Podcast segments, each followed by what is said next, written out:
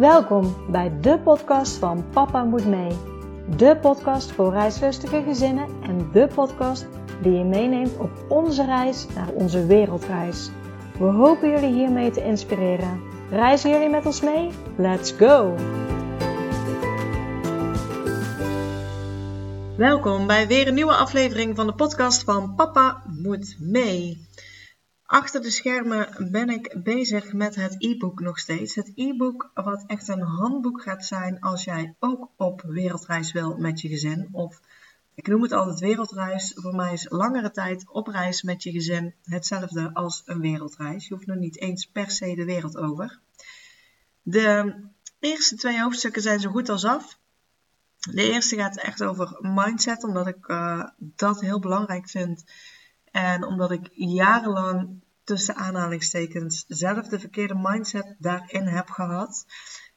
Ik ga jullie meenemen in dat verhaal, zodat jullie hopelijk niet dezelfde weg als mij bewandelen, maar het anders doen. En het tweede gaat meteen over leerplicht. Waarom? Omdat dat gewoon voor heel veel gezinnen heel belangrijk is. En keuzes die je daarin maakt vaak ook weer gevolgen hebben voor andere keuzes. En die is ook echt ontzettend uitgebreid. Ik neem je daarin mee met de leerplicht. Welke artikelen je in kan zetten, welke niet. Hoe je het gesprek met school voorbereidt. Wat daarin belangrijk is. Maar ook als je kinderen nog niet leerplichtig zijn. Want je kan dan ook keuzes maken die ook weer belangrijk zijn voor als ze wel leerplichtig zijn. Dus er staan voorbeeldbrieven in. Het wordt ontzettend uitgebreid in ieder geval. En dit interview vandaag wat ik voor jullie heb, sluit daar wel bij aan. Want Gijs is zelf ook heel erg, ja, hoe moet ik noemen? Ik wou zeggen onderzoekend geweest. Maar in ieder geval, ze hebben ook veel dingen geprobeerd. Wat ook weer heel nuttig is om te horen. Dus zo zijn ze begonnen met een soort van toestemming op basis van een artikel wat eigenlijk niet zou kunnen. Vervolgens kregen ze vrijstelling op basis van 5c. En niet eens met een officiële school, maar met een hub. Dus dat is ook best apart. En uiteindelijk hebben ze ervoor gekozen om 1 ouder met de kinderen uit te schrijven. Gijs neemt je helemaal mee in het hoe en waarom en hoe het dan vorm geeft bij hun. En ik denk dat dat heel waardevol is voor mensen die daar heel veel vragen over hebben. En wil je alles mooi op een rijtje met alle mogelijkheden bij elkaar, dan wacht zeker op het e-book. Ik ga binnenkort eens uitzoeken. Ik ben zelf niet zo technisch. Maar of dat ik op de site van Papa Moet Mee een wachtlijst aan kan brengen, zodat je alvast je naam erop kan zetten. Het idee is namelijk dat het boek uitkomt voordat wij op reis gaan. Ook omdat ik juist nu met alle instanties zelf aan het bellen ben. En dat verwerk ik ook meteen in het boek. Plus eigenlijk de ervaring van meer dan 100 gezinnen die jullie al voor zijn gegaan. Dus ik denk dat het echt heel waardevol gaat worden. En mocht je zelf ook de droom hebben om op reis te gaan, dan gaat het je zeker helpen. Dus als het gelukt is om een wachtlijst aan te maken op de website, hou ik jullie op de hoogte. Dan kan je daarvoor aanmelden en dan wil ik zeker als het boek klaar is, een soort leuke actie gaan doen voor een mooie introductieprijs voor iedereen. Dus heel even geduld. Kijken of dat ik zo'n wachtlijst kan maken. En als die er is, dan laat ik het weten. Voor nu kan je hier al heel veel informatie uithalen uit het interview met Gijs. Dus ik zou zeggen, heel veel luisterplezier.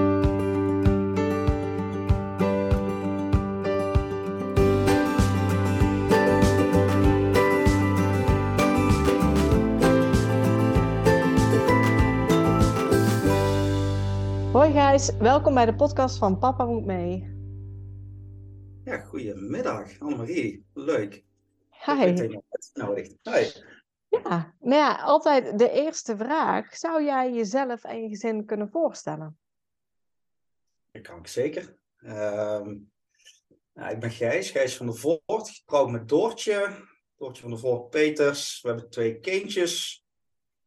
Frits van bijna 5, in mei wordt Frits 5. Elisa is januari 7 geworden. Even kijken, waar zal ik beginnen? Ja, altijd huisje, boompje, beestje gehad tot aan 2020. Allebei goede baan, veel werken. Voornamelijk, ik ben altijd zoekende geweest. Ik heb heel veel werk gedaan. Voornamelijk wel heel veel agrarisch werk. Echt een intensieve veehouderij. Wat heel veel mensen niet van mij verwachten. Als ze mij van de laatste jaren kennen, zeg maar. Nee, dus ik ben daar zelf echt wel heel veel zoekende in geweest. Heel veel daarnaast gedaan. Natuurgeneeskunde, fitnesscoach, bodybuilding coach. Zelf ook veel sport gedaan. Maar ook spiritueel gebied, reiki, ja, noem het maar op. De laatste jaren voordat we gingen reizen heb ik voor de overheid mogen werken als ambtenaar, regel en wetgeving.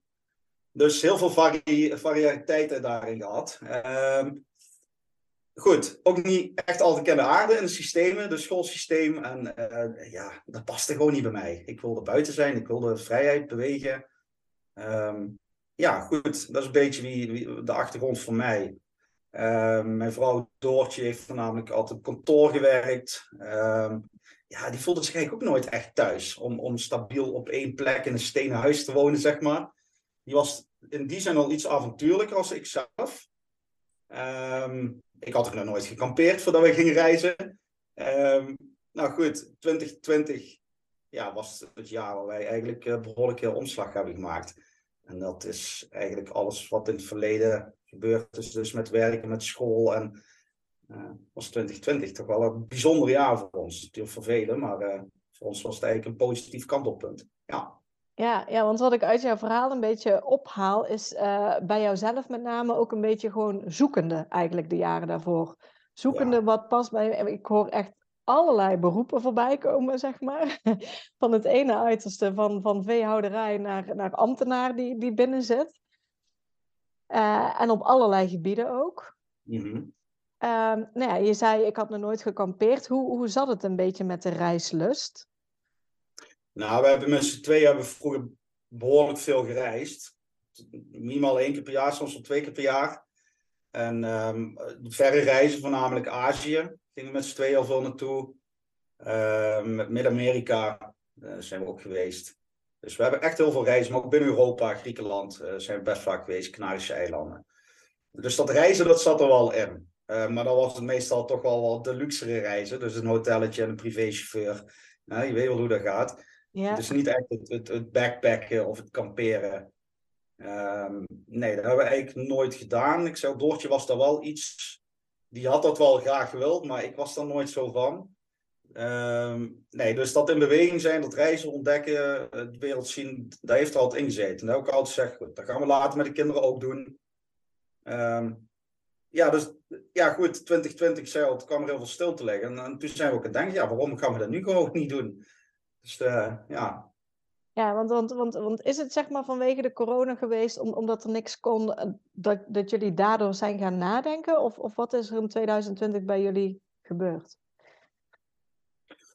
Nou, ik kwam begin 2020, vanaf januari was het ongeveer, kwam ik weer thuis te zitten in de ziektewet. Ik had heel veel last van jichtaanvallen, botontsteking in mijn voetgewrichten. Ja, in 2020 had ik het zo erg. Ik heb gewoon echt 2 maanden helse pijn gehad, alleen maar op de bank gelegen. 5 verschillende soorten medicatie had ik. En ja, ik was gewoon helemaal mezelf niet meer. En toen was het net, ik mocht op de maandag ging ik weer werken. Zou ik weer gewerkt, het ging weer wat beter. En toen kwam net die zondagavond die persconferentie, dat alles dicht werd gegooid. Nou, toen was ik zo van slag. Ik kwam in zo'n zwart gat terecht. Goed, dan ga ik me daar niet te veel over uitlaten, over wat daar gebeurt. Het gebeurde toen op die zondagavond.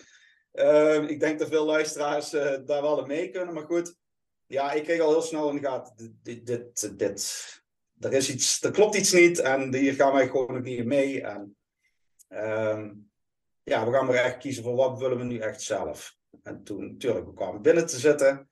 Of in die zin, ik hoefde niet naar mijn werk, laat ik het zo zeggen. Ja. Dus ik kreeg heel veel rust, heel veel ruimte, heel veel tijd ook samen. Om weer echt te gaan voelen, echt naar binnen te keren. En daar heb ik echt gebruik van gemaakt. Een soort spiegel. Ja, en toen gingen we ook echt voelen, maar ja, dit is eigenlijk helemaal niet wat we willen. We willen niet 80 uur in de week werken samen voor een huis en kinderen naar school. Het goed hebben voor de buitenwereld, zoals het hoort. Hè? Bij de meesten. Ja, het standaardplaatje wat iedereen gewend is. Of hè, wat de maatschappij heeft ingebeeld voor iedereen. Ja. Dus toen hebben we eigenlijk echt heel snel besloten. Op één avond, we gaan ons huis verkopen. En toen wilden we aanvankelijk nog wel iets terugkopen in de provincie Zeeland. We wonen dan zelf in Brabant. Zijn we toen ook naar een huiswezen kijken. Heel mooi huisje, een beetje achteraf, heel veel grond. Ideaal eigenlijk. En we zouden ook een bod uit gaan brengen. Tot een uur van tevoren kwam mijn vrouw thuis van, kunnen we het aan, Het was bij de hypotheekadviseur geweest. Ik zei, ja, kunnen we. Ik zei, maar ik ga het niet doen. Ik zei, dan komen we weer in hetzelfde vaarwater. Ik zei, we hebben misschien een mooie omgeving, een mooi huisje. Maar wat kleiner, idyllischer. En dat voelde ook gewoon weer niet goed. En toen hebben we het ook afgeblazen. En toen diezelfde avond hebben we ook met z'n tweeën besloten. Want dat is wel het fijne tussendoortje. Maar we zijn zo fijn in onze besluiten. Wij liggen zo op één lijn op dat gebied. Toen hebben we ook besloten, wat gaan we dan doen? Ja, zullen we dan een camper gaan kopen? Dan zullen we gewoon gaan reizen. En ja, eigenlijk zo gezegd, zo gedaan. Vanaf het moment dat we dat besloten, toen begon alles op zijn plek te vallen. Ja, toen begon echt alle puzzelstukjes en synchroniteit en de leerplichtambtenaar werkte mee. We kregen 1,5 jaar vrijstelling en we kregen op het werk om mooi afgesloten te worden. Het begon echt te stromen. Oké. Ja. Nou heb je mij al met een paar opmerkingen heel benieuwd gemaakt. Want het ging natuurlijk opeens redelijk snel. Dus het huis was verkocht en er werd gezegd, een camper, dat is het voor ons. Nou, jullie hebben kinderen, was net in de voorstelronde. Je noemde net al leerplichtambtenaar. Ja. Vervolgens ik neem aan de camper was ook bedoeld om te gaan rondreizen op dat moment. Hoe hebben jullie toen aangepakt, zeg maar, met de school? Wij zijn gewoon eigenlijk in gesprek gegaan. In eerste instantie met de juf. Dus echt bij de kern beginnen. Zodat ik ook mensen kalt meegeef. Maar goed, daar komen we straks misschien nog wel op. Wat ik nu een dagelijks leven hiermee doe. Dus gewoon begin bij de kern. Begin bij jezelf. Wat wil je zelf? Wat voel je zelf? Nou, dat zijn we zelf ook gaan doen. Wat onze waarheid is en waar we naartoe willen. En dat zijn we met de juf gaan bespreken. En van de juf gingen we naar de directrice. En die stond hier eigenlijk helemaal achter en die beaamde het. Natuurlijk, Elisa ging pas net naar school vanaf augustus, zo was dat. Een maandje 4, denk ik, 3. Was zij nog 4 jaar of was ze wel? Zij was nog 4, natuurlijk. Okay. Ze zat er wel al in het systeem. Ja. De directrice stond erachter en die zei van, ik zal ook vast contact leggen met de leerplichtambtenaar. En toen voelde ik al enige tegenstribbeling. Ik denk, maar wat gebeurt er nu? Ja, natuurlijk, omdat ik zelf ook uit het ambtsvak kwam. Dus ik ken de gedachten en de geest van de ambtenaar, zeg maar. Dus dat was voor ons ook best wel met knikkende knietjes. En het was natuurlijk via videocall, want het was nog de corona. Dat mocht niet fysiek afgesproken worden. Nou, goed. We gingen best wel zenuwachtig achter het scherm zitten. In de keukentafel, ik weet nog wel. Tot we een minuut voor aanvang keken elkaar aan. En toen dacht van, maar hier gaan we toch ook gewoon vertellen hoe het is. En waar we naartoe willen. En waar we staan. En wat ons verlangen is. En dat hebben we gedaan. En binnen een kwartier was het geregeld. En we kregen vrijstelling. Aanvankelijk voor het schooljaar. Dus tot aan het volgend schooljaar. Nou goed, maar dat was al. Dit gesprek was in oktober of zo.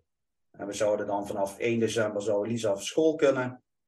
Want toen zijn we op verhuisd naar een tijdelijk chalet wat we huurden toen we ons huis hadden verkocht. Ja, dat was niet meer in de buurt, dus dat was toen al niet handig om Elisa dan nog elke dag naar school te brengen. We moesten 3 kwartier rijden, enkeltje.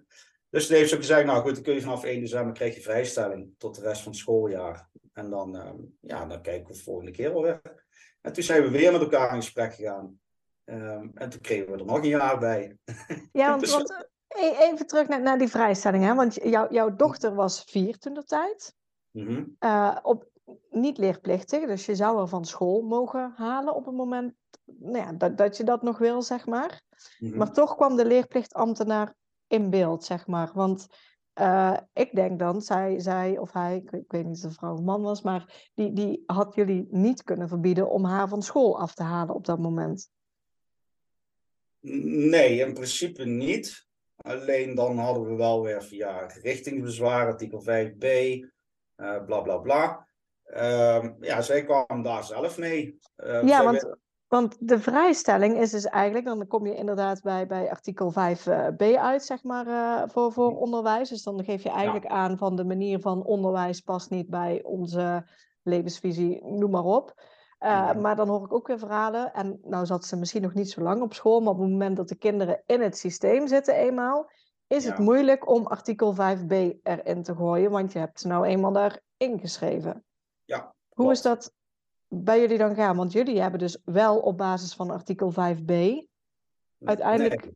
Oké, dat niet. Nee, bij ons is het heel bijzonder verlopen. Wij kregen op een gegeven moment ook een brief thuis van de ambtenaar. En dan moet ik even nog graven in mijn geheugen. Volgens mij op artikel 15. En als ik me goed herinner, artikel 15 kan vanaf een leeftijd van 16 jaar. Dus dat was eigenlijk heel bijzonder. Want ik heb deze situatie daarna ook met Peter voorgelegd. Peter van Zuidam. En daar heb ik wel eens vaker lijntjes mee liggen natuurlijk. Met mensen die bij ons terechtkomen over vrijstellingen vragen. En dan zei, dat is toch wel bijzonder, dat die ambtenaar jullie op artikel, volgens mij 15, jullie vrijstelling heeft gegeven. Want eigenlijk kan dat gewoon niet. Maar ja, goed, hij zei, prima, als het zo gebeurt. Dus daar hebben wij toen vrijstelling voor gekregen. En het schooljaar daarop, toen zijn we dus, want toen waren we in Zweden, toen heb ik haar weer gemaild. Ik zeg, maar het was eerst dat oriënteren in het buitenland. Zo hadden we het eigenlijk ook besproken met de leerplichtambtenaar. Nou goed, helemaal prima.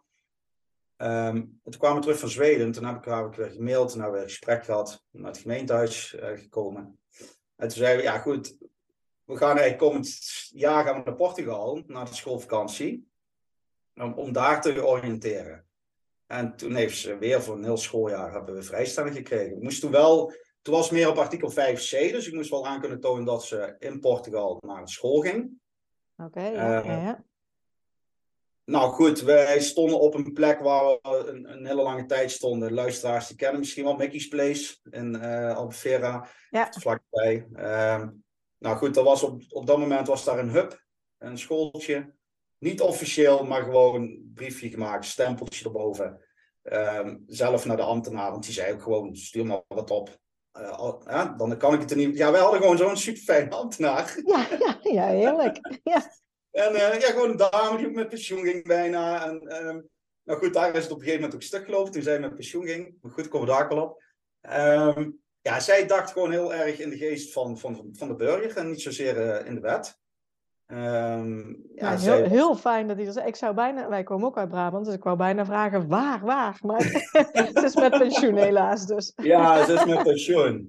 Dus ja, nou maar goed, ik heb toen die brief naar haar toegestuurd. Dat was veel voldoende. Dus toen kregen we weer een heel schooljaar vrijstelling. En toen, maar goed, dan gaan we weer naar het andere schooljaar. Toen heb ik ook aangekaart, toen zij met pensioen gingen, lukte niet meer. Want er kwam een nieuwe leerplichtambtenaar, 2 zelfs. 2 jongere dames. Die hebben echt wel meegedacht met ons toen nog. Maar ze durfden het eigenlijk gewoon niet meer aan om ons nog een jaar vrijstelling te geven. Vanwege de inspectie en zo. Maar toen heb ik me nog wel beroept op dat Elisa langer als een jaar uit het schoolsysteem is geweest. Ja. Daar heb ik me nog op beroept. Dus daar wilde ik me op beroepen. En daar ben ik samen met Peter erin gedoken. Nou, dat werd afgewezen door de leerplichtambtenaar. Ja, want daar heb ik dus ook wel eens gehoord. Hè? Dat je dus inderdaad zegt, nou, op het moment dat je kinderen ingeschreven staan, zitten ze in het schoolsysteem. Dan kan je je niet meer beroepen op 5b. Dus wat we net zeiden, 5b is dat je eigenlijk aangeeft het onderwijs wat zeg maar binnen een bepaalde straal van je huis zeg maar, zit. Waar je naartoe kan gaan, past niet bij jouw levensvisie. Op het moment dat ze zijn ingeschreven is dat lastig. Maar ik heb ook weer gehoord, op het moment dat ze minstens 1 jaar uit het systeem zijn, dat je dan je wel weer kan beroepen op 5b. Dat je zegt, nou we hebben dat jaar zoveel inzichten gehad en nu past het niet meer bij ons. Is dat wat jullie toen ook probeerden te doen, zeg maar, na dat jaar, omdat ze er een jaar uit was geweest? Ja, want ik ben daar zelf ingedoken. Want dat is raar maar waar. Ik vind dat superleuk om te doen. Om in regelen wetgeving te duiken natuurlijk. Ja, omdat ik zelf ook daarin heb gewerkt. Dus ik ben dat in gaan vliegen. En, maar goed, wil ik wel even zeggen, want daar zit het is een heel schooljaar. Heel veel mensen denken een jaar. Mm-hmm. Nee, maar het is een heel schooljaar. Alleen het lastige vaak zit als mensen terugkomen naar dezelfde gemeente. Dus waar het kind al op school heeft gezeten.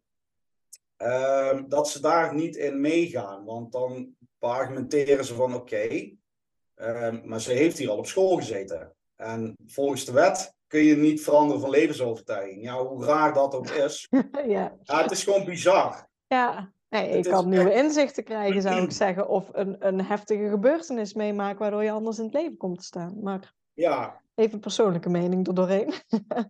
Ja, en kijk, als je het echt gaat afvlakken tot op juridisch grondvlak, dan zou het gewoon moeten kunnen. Want dat staat wel in de leerplichtwet min of meer. In één A4'tje, maar in één regel samengevat staat er dat het wel zou kunnen. En die strijd wilde ik bijna aangaan, zover waren we ook al. Er waren ook al papieren documenten op staan, samen met Peter van Zuidam. Tot op een gegeven moment, een gesprek tussen Peter en mij, kwam het eigenlijk op neer van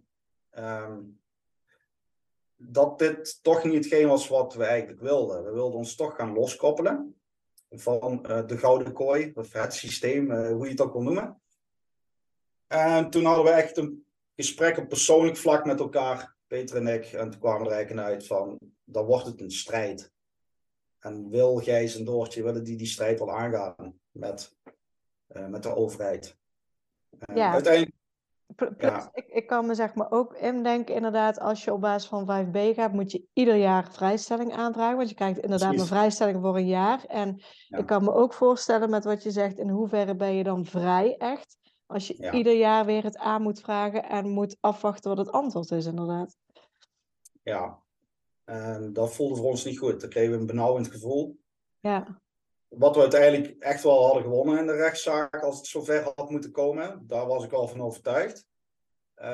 Maar we hadden gewoon echt helemaal niet de behoefte en vooral de energie die we daarin moesten gaan steken dan. Om daar aan te gaan. En dat hebben we toen ook niet gedaan. En toen heb ik wel een waarschuwing gekregen. Want die krijg je dan, van die dreigbriefjes zeg maar, vanuit de overheid. Maar dat zijn gewoon standaardbrieven, dat weet ik ook wel. Die moest ik toen ook versturen. Toen ik erin in werkte. Dus dat deed me ook niet zo veel. Toen heb ik er ook heen gebeld. Ik zeg oké, dan gaan we het ook gewoon anders doen. Wordt het gewoon uitschrijven. En dat proces hebben we toen in gang gezet. Ja, dus eerst 2 jaar vrijstelling gekregen. Eigenlijk met geluk met een fijne leerplichtambtenaar. 1 jaar op basis van oriëntatie. En het 2e jaar... met inschrijving bij een hub, zeg maar. Dus niet eens een officiële school, maar ook daar werd, zeg maar, als voldoende ervaren. En het jaar daarna, zeg maar, eigenlijk iets lastiger. En toen is de beslissing genomen, nou gaan we ons echt uitschrijven. Ja, althans Doortje en de kinderen. Ik ben gewoon ingeschreven gebleven. Dat was mijn volgende vraag eigenlijk inderdaad. Want als mensen zich gaan uitschrijven, is de vraag, wie gaat zich allemaal uitschrijven? Ja. Waarvoor hebben jullie gekozen voor deze optie? Omdat ik enerzijds nog bezig ben met eigen bedrijven op het zetten. Ja. Dus dat zou het in de toekomst wel iets makkelijker maken. Dan heb je in ieder geval die binding daar nog. Dus eigenlijk gewoon, heel simpel gezegd, financieel voordeel. Dus door Doortje uit te schrijven met de kinderen verviel de leerplicht. Doortje had in dat opzicht toch niet zo heel veel binding meer. Dus qua verzekeringen en dat soort dingetjes op haar naam staan. Dus dat heb ik eigenlijk allemaal onder de loep genomen, allemaal naar mij gezet. Toen is ze eigenlijk met een digitaal ingevuld formuliertje en druk op de enterknop, was ze weg. Dus ze heeft ook niet naar het gemeentehuis gemoeten. Niet? Want ik hoor altijd als je 1 ouder met de kinderen uitschrijft, dat de ander dan toestemming moet geven of mee moet komen naar het gemeentehuis. Dat kan. Er zijn gemeentes die dat vragen, of die dat verwachten, of die dat verplichten. Nou, bij ons niet. Dus ja, misschien krijgt, als ik de gemeente ga noemen, krijg ik misschien wel een hele grote aanloop van mensen die er willen gaan doen. Want, ja, ze waren echt vrij makkelijk overal daarin. Dus ik heb ook geen toestemming moeten geven. Kijk, maar dat is wel iets. Kijk, ik weet gewoon als je met het vliegtuig gaat reizen, en dat is iets wat wij nog niet doen, nog niet. Dan, en je reist alleen met de kinderen, dan kun je wel eens bij de douane ooit iets moeten laten zien van oké, wie is de vader of wie is de moeder van deze kinderen? Ja. Dan heb je zo'n uitschrijfbewijs nodig. Daar is het vaak voor. Ja, dat je echt dat kunt aantonen. Want er is natuurlijk in het verleden van alles gebeurd met kinderen die mee werden genomen door vader of moeder. Ja, dus daar is eigenlijk, dus als je daar fijn bij voelt, dan moet je het ook zeker doen om geen tegenstribbeling bij de douane te krijgen. Ja, dus dat, maar bij ons hoeft het niet. Nee. Nee, en heeft zij wel een ander adres op moeten geven of ook niet? Want dat zijn ook soms standaard hokjes die je in moet vullen. Ja. En dat er een beetje een error komt op het moment dat je zegt, heb ik niet. Ja, ja precies, dan crasht dit systeem, ja. Ja. Ja, dat heeft ze op moeten geven. En ja, daar werd ook gewoon al aangegeven, ja, geef dan maar een camping op of zo in het buitenland. En dat hebben we ook gedaan. Dus gewoon een dingetje prikt. Ja. Ja, okay. Ja. Maar dus, ook dat. Ja, je kunt ook gewoon zeggen van dat doe ik niet, want ik weet niet wat mijn adres is. Ja. Wij hebben het toen wel gedaan. Achteraf had ik zoiets van, ja goed, dat wij niet moeten doen, want nu zadel ik misschien die camping op met van allerlei post en zo. Dat vind ik eigenlijk ook helemaal niet fair, dat dacht ik daarna. Maar ja goed, toen was het al geschied. Ja, misschien had ik gewoon een land in moeten geven. En ook gewoon geen adres, want je weet het ook niet. Je weet niet waar je naartoe gaat. Nee, precies, dat doen er ook heel veel. Ja. Nou, weet ik dat er ook heel veel discussie online wel eens bestaat over één ouder uitschrijven en de andere ingeschreven laten staan. Ja. Over aansprakelijkheid nog, dat die toch nog voor de leerplicht, dat mensen kunnen gaan handhaven en zo. Hoe zie jij dat? Die vraag krijgen wij zo vaak ook. Ja, dat weet ik, daarom. Want we hebben natuurlijk elke maand organiseren we een webinar. Afgelopen zondag hadden we er nog één. Die vraag die komt bij elke keer naar voren. Dus ik dacht ook een keer van, nou goed, laat ik dat nog eens een keer ook bij Peter voorleggen. En nou goed, daar heb ik ook een document voor opgesteld aan de hand daarvan. Met juridische grondslag. En ja, daar kunnen gemeentes daar moeilijk over doen voor leerplichtambtenaren. Maar wettelijk gezien, als je op het moment dat je uitschrijft, de leerplichtwet werkt territoriaal, noemen ze dat dan. Dus op Nederlands grondgebied. Kijk, op het moment dat je uitschrijft uit het basisregister, heb jij geen plichten meer op het Nederlands grondgebied. Dus is die niet meer voor jou van toepassing, die leerplichtwet.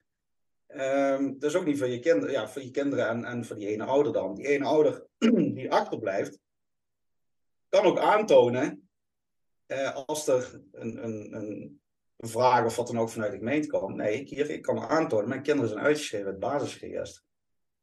Men is daarmee niet verantwoordelijk. Staat ook in de wet, artikel 2, lid B volgens mij, staat dit uitgelegd. Maar heel moeilijk. Ja. Ja, het is ook niet geschreven hè, voor de burger. Nee. Als je wetteksten open gaat slaan en gaat lezen, daar, ja, dat is even lastig. Maar het is ook wel leuk, want als je dit gaat googlen, uitschrijven van één ouder met kinderen, dan kom je de raarste doemscenario's tegen. En ja, natuurlijk, als je een beetje verdiept en je weet een beetje hoe de zoekmachines werken, de grote, de Google en noem het maar op. Ja, dan zijn dit de berichten die naar boven komen. Niet de berichten van hoe jij en ik het doen en hoe het wel kan. Die laten ze niet zien, omdat dat is niet binnen die gebaande paden. Dat mag je niet weten. Je moet erin blijven, hè? Ja, maar het is mooi. Ik denk dat dit in ieder geval heel helder is en dat heel veel ouders hier in ieder geval iets aan hebben. En ja, ook mooi bij jullie zijn denk ik bijna alle 5b, 5c, blijkbaar artikel 15... dat er eigenlijk niet voor is en uitschrijven voorbij gekomen. Dus ja, heel waardevol sowieso, denk ik dit. Ja. Hetzelfde. Ja, zo ja. Nee, ja, ik wou eigenlijk weer een stapje terug. Want we hebben nu natuurlijk heel erg uitgebreid over de leerplicht, wat een heel belangrijk onderwerp is. Ja. Maar in het allereerste begin hebben jullie gewoon een jaar vrijstelling gekregen en konden jullie gaan. Jullie hadden net de camper gekocht, jullie hadden je huis verkocht. En jullie wilden vrijer leven. Dus ik ben benieuwd, wat zijn jullie toen gaan doen? Wat zijn we toen gaan doen? Nou, we hebben ons huis toen verkocht. 11 december 2020 zijn we officieel eruit gegaan. 1 december hadden we al een chaletje gehuurd, dus daar zaten de kindjes al. Dus papa heeft toen in die laatste 10 dagen nog even flink het huis, de laatste dingetjes gedaan. Zodat de kinderen ook echt een fijne overgang hadden in die zin.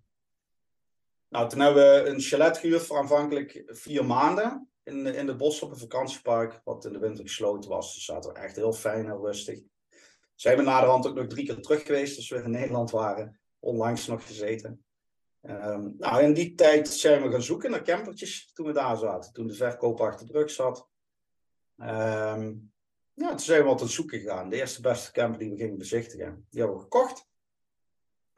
Dus die stond ook mooi langs het chalet in de bossen. Hadden jullie daar wensen in? Want jij zei, ik heb nog nooit gekampeerd. Jullie gingen een camper kopen. Hoe bepaal je dan wat je wil? Puur op gevoel. Oké, ja.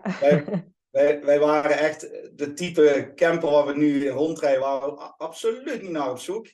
Echt gewoon een iets modernere toch wel. Tot een vriend van mij zei van, ga toch eens kijken voor een Mercedes. Echt een Mercedes motor of zo. Die zijn niet kapot te krijgen.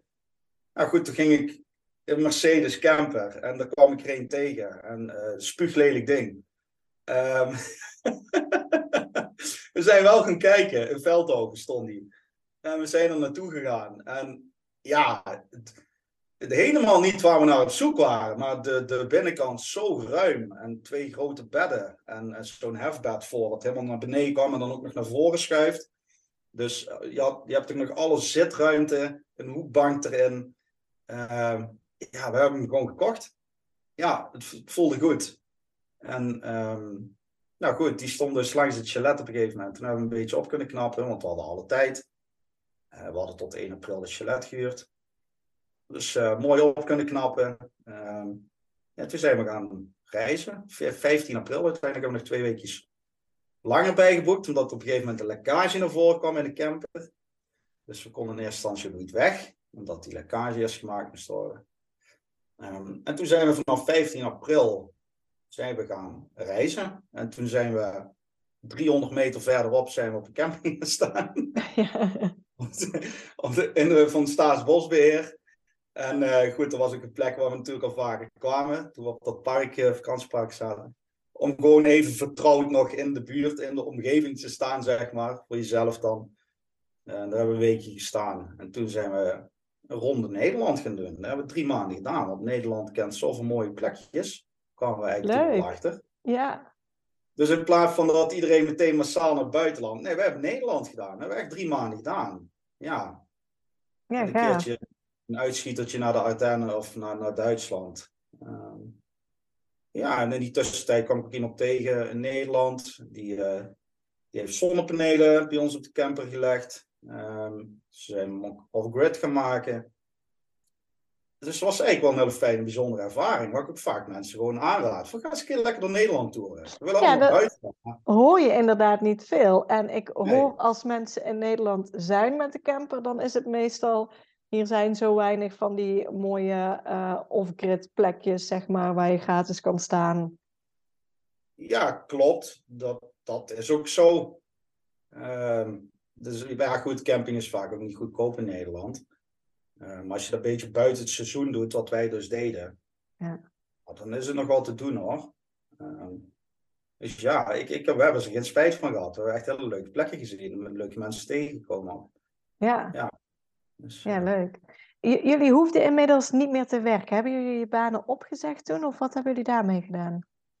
Ja, we hebben allebei, ik zal vanaf 1 januari een vast contract krijgen. Ik heb toen gewoon mijn contract niet laten verlengen in principe. Mijn manager die wist ook al dat ik zo'n avonturier was en eigenlijk nooit echt vast op 1 plek. Hij voelde dat al aan. En toen heb ik toch gewoon open en eerlijk bij hem besproken en toen heb ik een fijne contractbreuk gekregen, zeg maar. Een vaststellingsovereenkomst, volgens mij noemen ze dat zo. Dus ik had in die zin ook wel de financiële vrijheid voorlopig. Ja, voordeel als je bij de overheid hebt gewerkt. Ja. Dus nee, ja, goed, er had ik wel overwaarde. Dus dat maakte de druk echt wel een stuk minder. En ja, Doortje had ook zo'n constructie. Dus we hadden in ieder geval niet de druk om meteen voor een baan en inkomsten. Dat was wel fijn, ja. Ja, dus, ja, precies. Dus jullie hadden iets achter de hand, zeg maar. En daarmee konden jullie beginnen in ieder geval met het reizende leven te betalen, zeg maar. Ja. Merkte je daar ook meteen in? Want je hebt geen huis meer.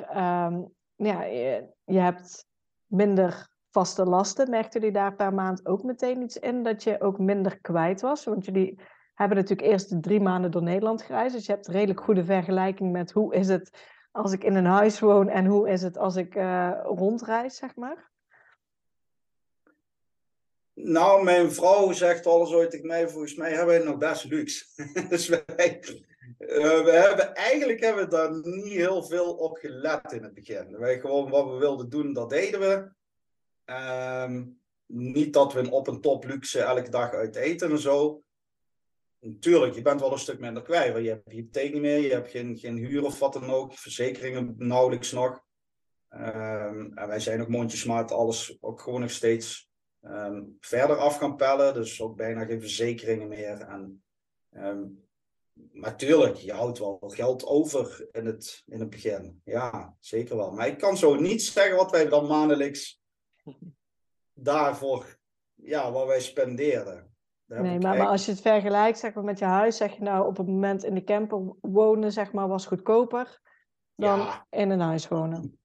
Absoluut. Nee, dat is een ding wat zeker is. Vooral als je een dure hypotheek hebt. Ja. Nee, ik denk wat ik toen aan vaste lasten kwijt ben, dat ben ik nu in totaal misschien over de hele maand kwijt met zo'n leven. Ja. Dan heb ik het alleen maar over de vaste lasten. Daar heb ik het nog niet over eten en de dingetjes. Echt de hypotheek, dat zwaar gelegd. Ja. Dus in die zin, ja, zal het misschien de helft minder zijn. Ja, dat scheelt ook wel heel veel. Ja. Want nee, je gaf al aan, verzekeringen zijn jullie gaan minimaliseren, zeg maar. Mm-hmm. Nou, heel veel gezinnen zitten altijd met een camperverzekering als ze uitgeschreven zijn. Maar ik neem aan dat jij die dan op jouw naam hebt staan. Ja, die staat gewoon in mijn naam. Dus die kan gewoon door blijven gaan, niks aan de hand, zeg maar. Dat is weer het voordeel van één ouder ingeschreven laten staan. Ja, dat is echt het grote voordeel. Ja. En qua zorgverzekering, heeft jouw vrouw daar wel nog bij moeten aangeven dat ze, weet ik, het voornemens is om terug te komen, banden houdt met Nederland, heel het riedeltje, zeg maar.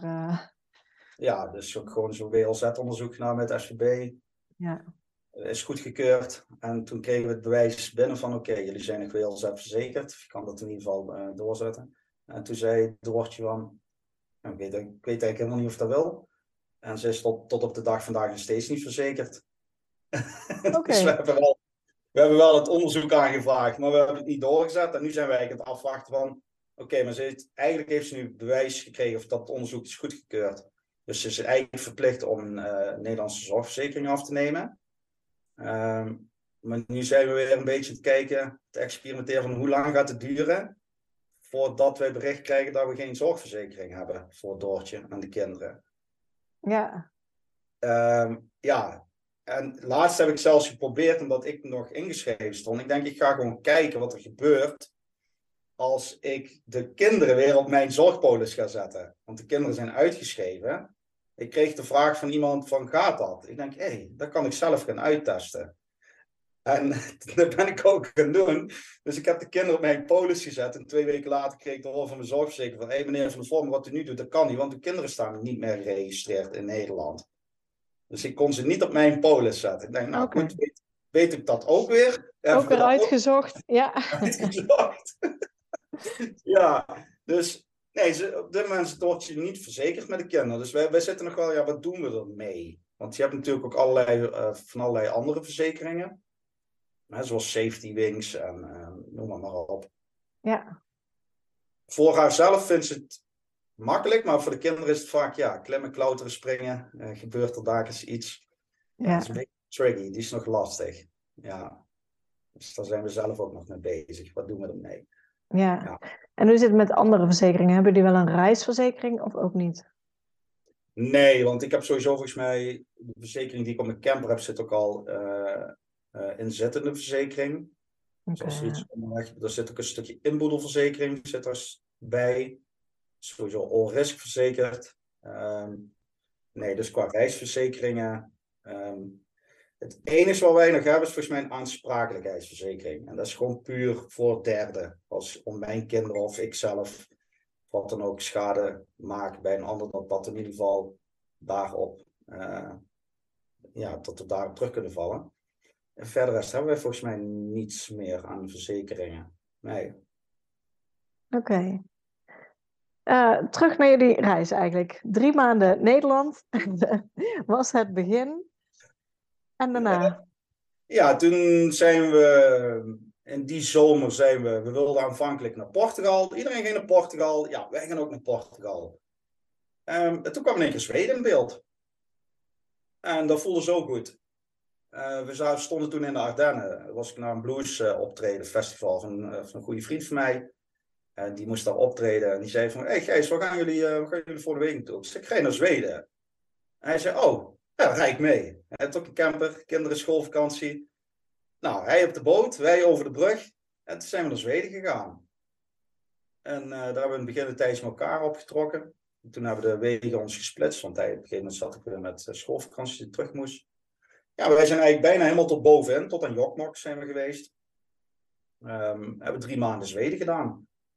Ja, en dat is ons zo goed gevallen. Dat voelde zo als thuis. De rust en de ruimte. De ongerepte natuur. Het kunnen drinken uit de meren. Gewoon fantastisch. En goed, toen zijn we weer teruggekomen in Nederland. 1,5 maand. En toen zijn we doorgegaan naar Portugal. Uiteindelijk. Ja. Ja. En daar hebben we geoverwinterd toen. Ja. Ja, bij Mickey's Place dan. Onder andere bij Mickey's Place. We zijn vanuit de westkust Frankrijk. Dus Normandië zo naar beneden. Noorden van Spanje. En zo boven in Portugal ingereden. Ook helemaal de westkust gehad. Uiteindelijk strand bij Mickey's. Dus, ik weet nog, we kwamen daar de eerste avond aan. Het was toch schemerig. En we hadden allemaal op van die off-grid plekjes gestaan. Dus lekker rustig. Bij een paar communities. En wij kwamen daar aan. En Doortje en ik keken elkaar aan van... Ah, dat gaat hem niet worden hier. Heel te groot. Ja, uiteindelijk hebben we er 2 maanden gestaan. ja, goed, sommige gelijkstemde mensen daar. Dat voelde zo goed. Ja, en toen op een gegeven moment zijn we wel weer gegaan. Toen een beetje binnenland Portugal nog gedaan. Een rondje Spanje. En toen zo een beetje terug naar Nederland. Want mijn moeder werd toen 70.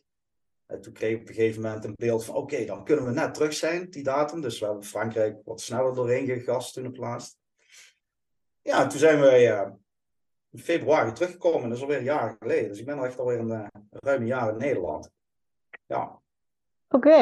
Jullie zijn op dit moment ook niet aan het reizen? Of, Nee, huishoud pas nu. Dus we hebben in die tijd dat we in Nederland zitten... af en toe wat huren, af en toe bij mensen thuis staan. Zorgboerderij hebben we 2 maanden gestaan in de zomer. Bed and breakfast hebben we gezeten bij iemand. En zo'n beetje afwissen, dan weer af en toe in de camper een paar weken. En zo kan het ook. Dus je hoeft niet altijd voortdurend in de camper te zitten. Ik vind dit fijn. Dit kan ik in de camper niet. Ja. Zo lekker op een zolderkamertje. En, ik vind het wel fijn. Rust en ruimte heeft volgens mij iedereen op zijn tijd nodig. Daar zijn we mens voor. Ik voel me zo benauwend als ik 2 maanden met mijn gezin... En niks te nadelen daarvan. Want volgens mij heeft ieder mens dat af en toe wel nodig. Gewoon de rust en de ruimte voor zichzelf. En met voortdurend onderweg gaat dat bijna niet. Nee. En is het dan ook een bewuste keuze om even te zeggen... we gaan even naar Nederland en blijven hier weer voor een tijdje... en daarna zien we wel weer? Dat was toen een bewuste keuze. Maar we kwamen toen terug in februari vorig jaar. We zouden half april doorgaan naar Frankrijk. Want er was een goede vriendin. Was daar bezig met een stuk grond te kopen... Dus daar zouden we toen naartoe gaan. Ja, go with the flow, zo staan wij erin. Iets hield ons hier. En dus niet bewust, maar onbewust eigenlijk. En we zijn ook gewoon hier gebleven. Ja, en er zijn dus superveel dingen ontstaan het afgelopen jaar voor onszelf dan. Zowel privé als zakelijk. Ja, dus vandaar dat we nog hier zijn. Maar volgende maand vertrekken we weer. Dan gaan we Nederland zeker uit. Dat staat vast. Ja. Ja. Dus, ja. Hoe doen de kinderen het? Want jouw oudste zat heel eventjes op school. Dus die heeft iets van school meegekregen. Hoe doen jullie het met onderwijs? Hoe pakken jullie dat aan? Eigenlijk unschooling. Dus waar de behoefte van het kind. Niks pushen. Nee, ze komen zelf aandragen met de dingen die ze graag willen ontdekken. Zeg ik dan maar, niet leren. Want volgens mij, onze kinderen die weten al alles. Af en toe mogen ze een beetje bijsturen. En dus echt unschooling principe. Maar dat is voor onszelf ook echt unschooling. Zeg mijn partner en ik altijd. Ja. Dat is voor ons zo'n grote spiegel. Want wij zijn natuurlijk wel een stuk geconditioneerd en geprogrammeerd daarin. Is voor ons ook een heel waardevol leerproces. Ja, dat is fijn aan unschooling, vind ik dan. Ja, voor ervaren. Ja. Hoe vinden de kinderen dat? Ja, ik denk, jouw jongste is eigenlijk niet anders gewend dan? Nee. Elisa is dan de oudste. Die zegt af en toe wel van, ik wil weer naar school. Maar dan gaan we even wat dieper met elkaar in een gesprek dan gewoon. En dan komt het er eigenlijk op neer dat ze gewoon wil samen zijn met kindjes. Ja. Ja, daar komt daar en ja, dat is ook wat we nu wel merken. Ze zitten nu 2 jaar ruim, 2,5. Al dag in dag uit bij ons, zeg maar. Bij de ouders. Tuurlijk, we hebben een heel groot netwerk. Dus we zoeken echt heel veel mensen wel op. Maar dat is toch anders. Er is nu wel echt die behoefte aan sociale contacten. Dat merken we wel. Die leeftijd beginnen ze nu echt wel te krijgen. Ja. Dus, maar goed, daar zijn we naartoe aan het werken. Daar zijn we aan het opzetten. En dat gaat wel goed komen. Daar hebben we volste vertrouwen in. Ja. Dan maak je mij meteen nieuwsgierig. Ja. Nou ja, goed. Ik zal het kort houden. Maar in een notendop. Er is bij ons een keer iets getriggerd toen wij aan het reizen gingen. Want er valt zoveel weg. Er valt zoveel afleiding weg. Geen werk, school, bla bla bla bla bla. Waardoor je echt naar binnen keert. En gaat voelen, wat wil je nu? Nou, bij ons komt steeds community samen.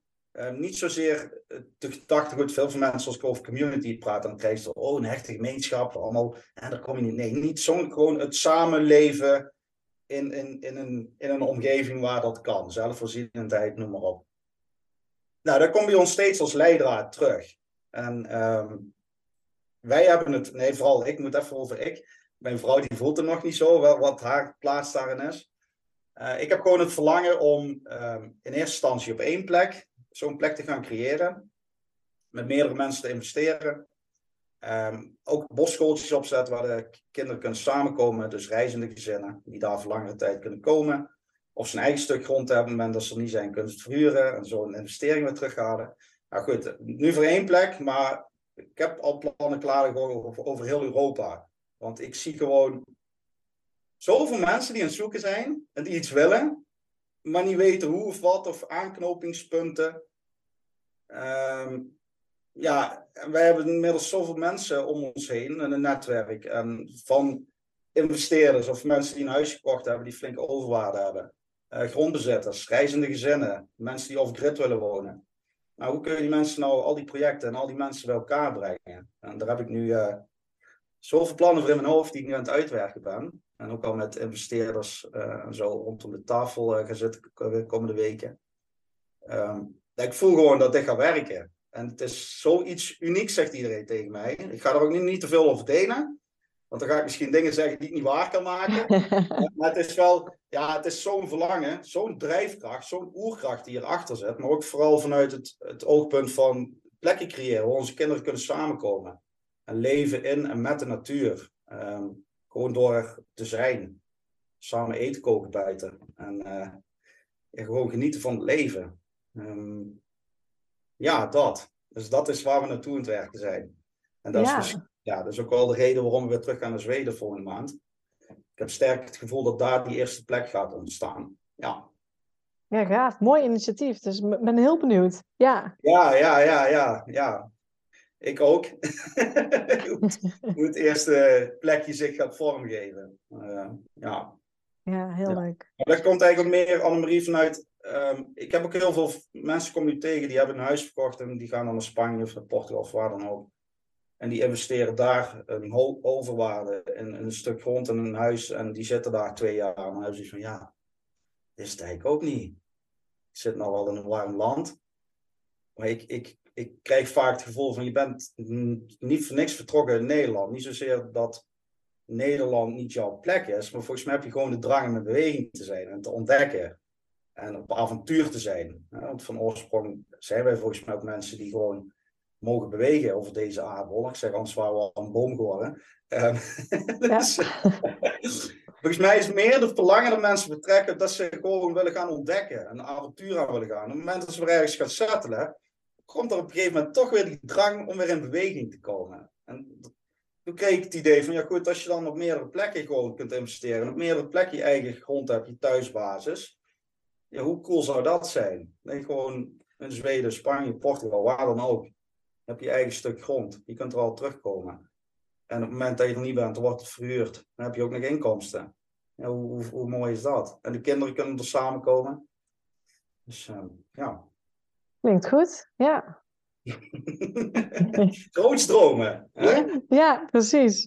Ja, dan ook meteen de vraag, nou we het toch over een stukje geldgedeelte hebben. In het begin zat er niet zoveel druk, zei je. We hadden het huis verkocht, een campertje, zijn gaan reizen. Maar op een gegeven moment zou je zeggen, ja, moet je ook geld hebben om je levensstijl op dat moment te kunnen betalen. Ook al is het wellicht goedkoper dan in Nederland blijven. Mm. Hoe doen jullie dat? Enerzijds, we hebben natuurlijk ons eigen bedrijf opgezet, de Giving Lifestyle. Dus waar we mensen begeleiden, adviseren, maar vooral het ondersteunen in een hele zoektocht, ontdekkingstocht van waar te beginnen. Als je eenmaal besluit om buiten die gebaande paden op ontdekkingstocht te gaan. Of dat nu is dat je huis verkoopt en ook gaat reizen net als ons. Of misschien in een community wilt gaan wonen of wat dan ook. Dus echt niet alleen voor gezinnen, maar voornamelijk wel. Dus daar, daar merkte ik, dat is mijn passie, dat doe ik graag. Ik duik heel graag in regelwetgeving om te kijken wat daar mogelijk is. En tot ik op een gegeven moment ook met iemand in aanraking kwam, die al langer locatie onafhankelijk woont en werkt. En echt jou kan laten ontdekken, oké, wat is nu echt je passie? En daar kwam dit eigenlijk uit. En toen dacht ik, ja goed, daar kan ik ook gewoon mijn onderneming van gaan maken. Dus dat heb ik toen gedaan. Dat doen we een half jaar ongeveer. Dus daar is een stukje inkomsten uit. Enerzijds, we zijn een hele grote community op te zetten, wereldwijd. Maar ook voor ondernemers die verschil willen maken, ook vanuit een nieuwe ondernemer. Dus daar zit ook een stukje. Dus mij is op een gegeven moment duidelijk geworden, er werd er iemand mij gezegd, als het mogelijk is, ga meerdere inkomstenbronnen genereren. Dus als de een wegvalt, dan kun je altijd nog terugvallen op het ander. Nou goed, ja, maar dan ga je echt van alles zoeken. Je gaat online kijken en met multilevel marketing en weet je wat je heel veel mensen ziet doen. Maar wat ben je dan aan het doen? Ben je dan je passie aan het volgen? Nee, ik ben gewoon aan het zoeken om geld te genereren. Dus ik ben op een gegeven moment echt weer gaan voelen, oké, maar wie scheidt nu in de kern? Wat is mijn passie? Waar kun je mij 's nachts voor wakker maken? Mijn blauwdruk. Ja, en hoe kan ik dat nou omgezet in een verdienmodel? En daar heb ik zoveel uit gehaald door te gaan samenwerken met mensen. En dat is eigenlijk ook iets waar ik nou eigenlijk ook wel weer naartoe wil. Dus gewoon mensen daarin begeleiden. Te laten zien van, ja, je hoeft eigenlijk niet te zoeken. Je mag weer gaan ontdekken waar je passie ligt. En daar kun je zoveel mee. Dus, maar goed, ja, dus dat zijn een paar inkomstenbronnen waar we nu mee rond kunnen komen. Ja mooi. In Nederland hadden jullie een huis met waarschijnlijk allerlei spullen ook erin en noem maar op. Het huis is verkocht. Wat hebben jullie met die spullen gedaan? Zoveel mogelijk weggedaan of hebben jullie ook nog een opslag in Nederland? We hebben nog een kleine opslag. Kleine garagebox. Maar die wordt ook steeds leger. Steeds meer spullen weg. Dus, en de rest hebben we gewoon allemaal weggegeven. Of wat nog van waarde was, hebben we verkocht. Nee, dus we hebben in die zin niet heel veel meer aan spullen. Nee, dat voelt wel fijn hoor. Ja, dat kan ik me helemaal voorstellen, ja. Ja. Dus, ja. Dus echt, ja, dat is vaak echt vrijheid, hè? Als je bijna niks meer hebt, is ook makkelijk gewoon, ja. Dat is zeker zo. En dan willen we eigenlijk ook wel zo houden. Ja. Minimalistisch. Ja, dat is zo fijn. Ja, dus ik neem ook aan, in jullie camper, als jullie reizen, hebben jullie daar ook heel weinig spullen bij je dan ook? Ik heb toch nog een aanhangertje achter de camper hangen. Oké, toch wel. Ja, maar dat is meer van, daar staan de fietsen ook op. En daar heb ik nog een hele grote voortent, al heb ik die pas 1 keer gebruikt. En gewoon de zware spullen, een extra jerrycan, diesel en... Weet je dat, maar dat was meer voor het gewicht. Op een gegeven moment, ik zat over het gewicht, totale gewicht met de camper. En toen kon ik verkiezen van, oké, ga ik dan een C-rijbewijs halen? Of koop ik een aanhangertje voor €400? Ja, toen was de keuze snel gemaakt. En toen had ik meteen het fietsenprobleem opgelost. Maar in die zin, nee, we hebben echt niet heel veel spullen bij. Want in principe zou ik het gewoon allemaal in de camper krijgen. Dus. En je hebt ook echt niet veel nodig. Kom weer wel achter. Je hebt bijna niks nodig. Nee. Dus, ja. Nee. Het plan. Nu zit je in Nederland. Vervolgens weer naar Zweden, zeg maar. Zweden, ja. Ja. En ja, ik neem aan, verder plannen jullie ook nog niet eens vooruit. En kan ik me helemaal voorstellen, ja. Nee. We gaan naar Zweden. Vrienden van ons hebben daar een huis gekocht vorig jaar. Ze zijn daar van de week weer vertrokken in Zweden. Om weer verder te reizen. En wij gaan bij hun huis zitten als huisoppas. Maar we gaan er ook tegelijkertijd... staat de gastenverblijf in het huis. En er zijn 2 camperplekken. Dus mensen, als jullie luisteren, je gaat naar Zweden. Ik kom daar lekker naartoe. Nee, wij gaan dat daar ook runnen. Dus we gaan een soort van B&B... gaan we daar een soort van stage lopen. Want dat is eigenlijk wel waar we naartoe willen ook. Mensen ontvangen en camperplekken. En dat gaan we eerst bij hun nu doen. Tot ze weer terugkomen. En dan zien we wel weer. En dan kunnen we in ieder geval zelf een beetje van daaruit gaan snuffelen. Of een mooie plek naar ons toe mag komen. Waar we onze plannen kunnen gaan bewerkstelligen. Ja. Als je je leven vergelijkt met een aantal jaar geleden. Dat je zei, allebei veel werken... een huis, noem maar op. En je leven nu, zeg maar. Mm. Hoe ervaar je dat verschil zelf? Toen was je heel erg zoekende. Heel veel banen gehad. Heel veel aan het werk. En nu is het compleet anders natuurlijk. Ja, je hebt zoveel vrijheid. In die zin. Heeft het ook een bepaalde rust gebracht bij jou, zeg maar? Hè? Omdat je in het begin zei van, ja, kwam dat zoekende nogal aan het licht, zeg maar, van alles proberen, heel veel kanten opgaan. Nou, het is af en toe wel onrustig, hoor. Oké, is het toch een beetje in de aard van een beestje dan? Nee, niet zozeer, maar ja, toch wel. Maar kijk, op een gegeven moment, doordat je zoveel vrijheid krijgt, kijk, eerst was je zoekende in het riedeltje van het hedendaags leven, zeg maar. En ik denk dat ieder human being daarna verlangt, is gewoon vrijheid. Ik denk dat we daar ook gewoon hier zijn om vrijheid te ervaren. En hoe dat dan ook is. En iedereen is op zoek naar vrijheid, uiteindelijk. Kijk maar naar de buitenwereld, of het toen corona was, of nu stemmen. Iedereen doet iets vanuit verlangen vrijheid.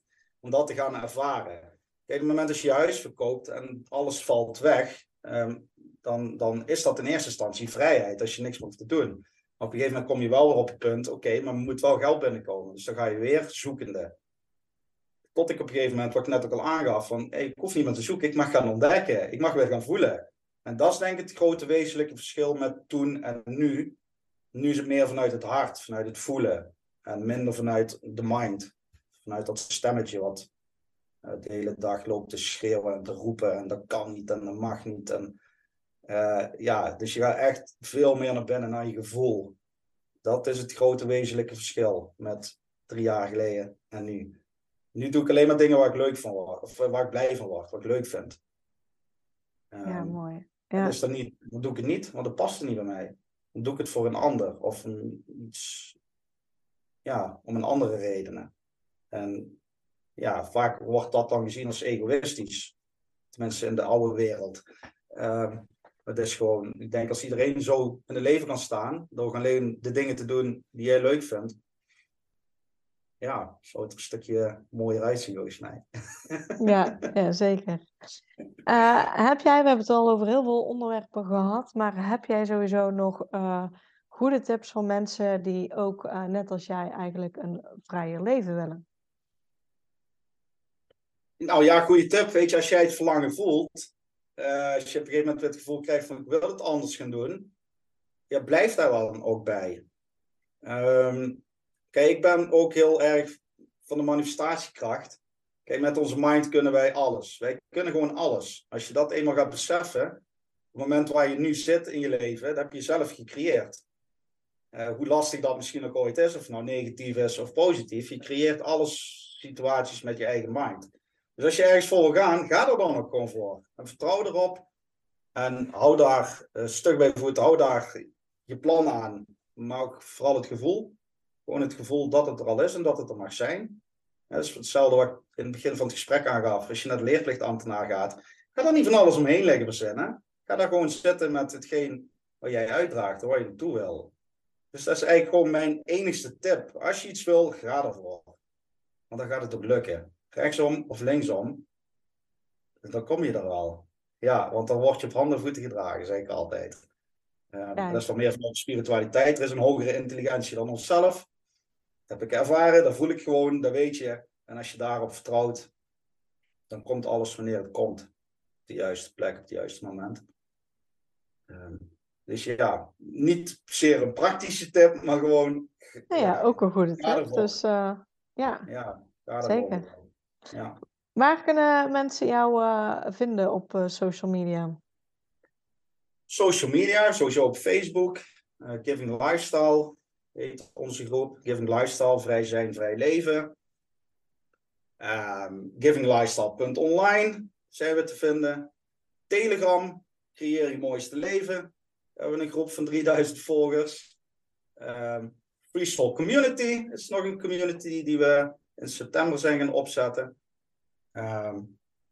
Nog meer plekken. Nee, we hebben nog reisblog, reisverslag. YouTube-kanaal komt er nog aan. Dus ik zelf, het zijn behoorlijk wat plekken.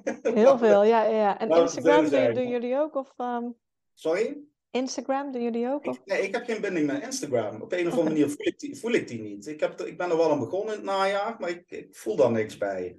Nee, en ik merk gewoon, Facebook vind ik leuk. Ik ben ook echt van community building. Ik vind het heerlijk om mensen bij elkaar te brengen. En dat is ook wat we in de webinars doen. En al die communities die ik al op heb gezet. En die ik nu ook fysiek op wil gaan zetten. Dus dan merk ik gewoon, community mensen bij elkaar brengen. Dat is gewoon echt mijn passie. En ik merk, Instagram is meer een kanaal voor jezelf. Waar mensen je kunt volgen. Ik denk dat het daarom voor mij minder. Dat ik me daar niet zo fijn bij voel. Nee. Dus ik zie liever mensen in een groep bij elkaar. Dus ook bij ons in de webinars. Ja. Dus, dus ze kunnen jou vinden op Facebook, inderdaad. Ja, op Facebook. Ja, zeker. Super. Ja, dan wil ik jou, Gijs, ontzettend bedanken voor jouw tijd en alle informatie die je gedeeld hebt. Ja, ik vond het superleuk. Ja, ik merk ook gewoon, dit is waar ik van aanga. Om mensen te inspireren. Gewoon lekker mijn verhaal delen. Gewoon, alles is mogelijk. Als je er maar voor gaat. Dus super bedankt, Annemarie. Heel leuk. Ja. Super bedankt voor het luisteren naar deze podcast. Ik zou het heel leuk vinden als je ons volgt op Instagram. Papa Moet Mee. Deel deze vooral in je stories als je hebt geluisterd. En tag ons. En laat ons weten wat je ervan vond. Tot de volgende keer.